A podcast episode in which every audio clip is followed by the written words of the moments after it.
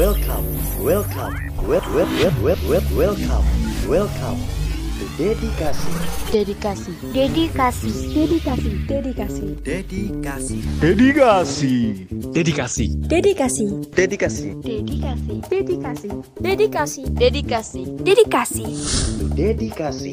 Dengarkan divisi edukasi. Segmen dedikasi kali ini akan mengulas perusahaan-perusahaan sekuritas yang ada di Indonesia. Sebelum ke pokok bahasan, kita ke definisi dulu nih, sebagai basic atau dasar pengetahuan.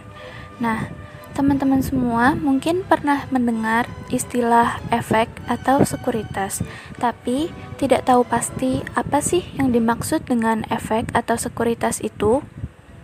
Jadi, efek atau sekuritas adalah surat berharga yang bisa ditransaksikan atau diperdagangkan di pasar modal. Lalu, apa saja sih contoh efek itu? Contohnya itu antara lain ada saham dan obligasi. Efek ini umumnya bersifat liquid. Maksud liquid di sini yaitu mudah ditransaksikan. Dari definisi efek atau sekuritas tadi, sebenarnya, teman-teman sudah bisa menyimpulkan apa itu perusahaan efek yang akan menjadi pokok bahasan kita kali ini.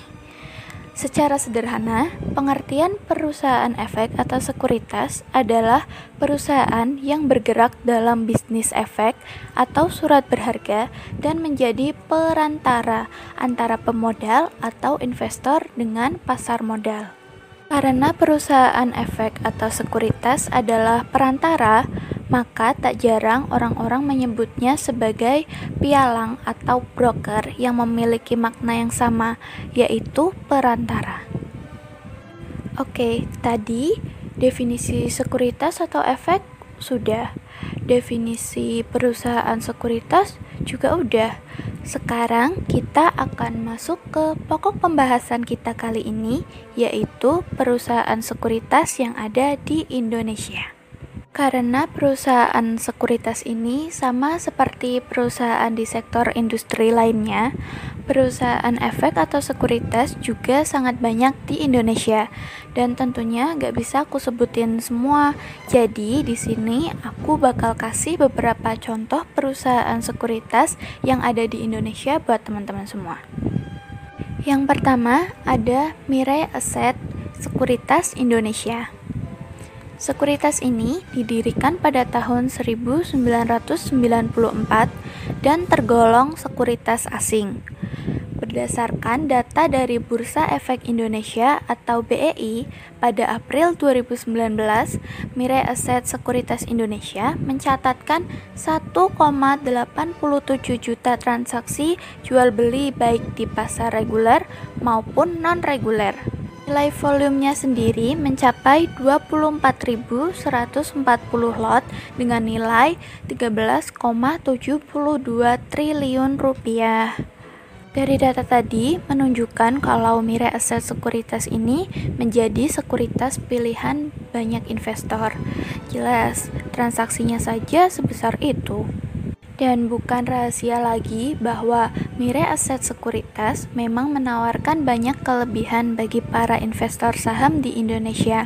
Salah satunya, PT Mirae Asset Sekuritas bakal memfasilitasi para investor dengan berbagai fitur di aplikasi trading.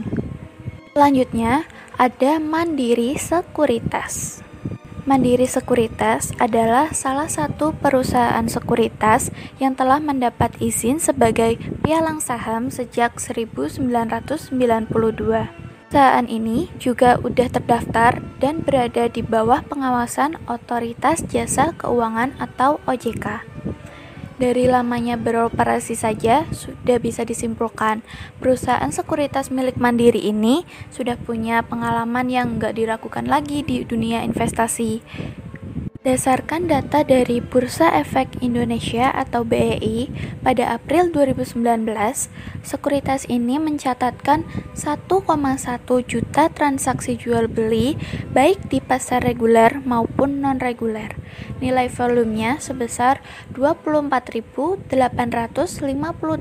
lot dengan nilai 119 triliun rupiah. Yang ketiga ada Indo Premier Sekuritas.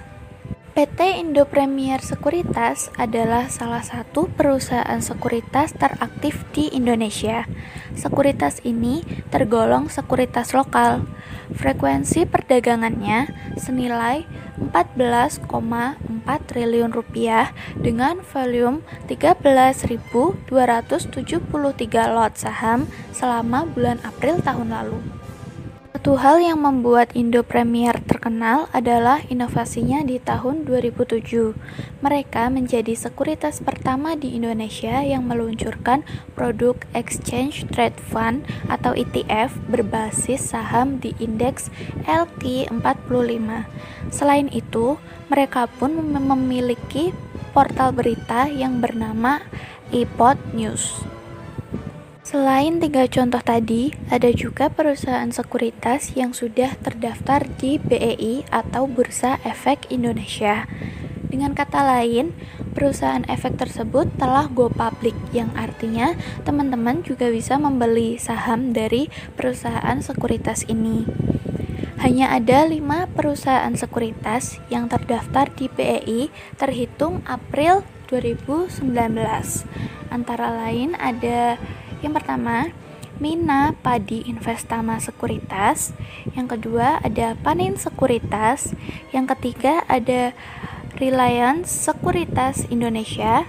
Yang keempat ada Trimegah Sekuritas Indonesia. Dan yang kelima ada Yuli Sekuritas Indonesia. Teman-teman gak perlu heran kenapa banyak perusahaan efek terkenal dan familiar di luar sana, tapi tidak tercatat di BEI. Itu memang karena perusahaan efek tersebut belum go public atau masih menjadi perusahaan tertutup. Terima kasih sudah mendengarkan podcast Cuan. Dukung terus lewat Instastory di Instagram kamu dan share kepada orang terdekatmu agar lebih banyak yang mendengarkan. Let's learn about the capital market on the Cuan podcast, available on Spotify.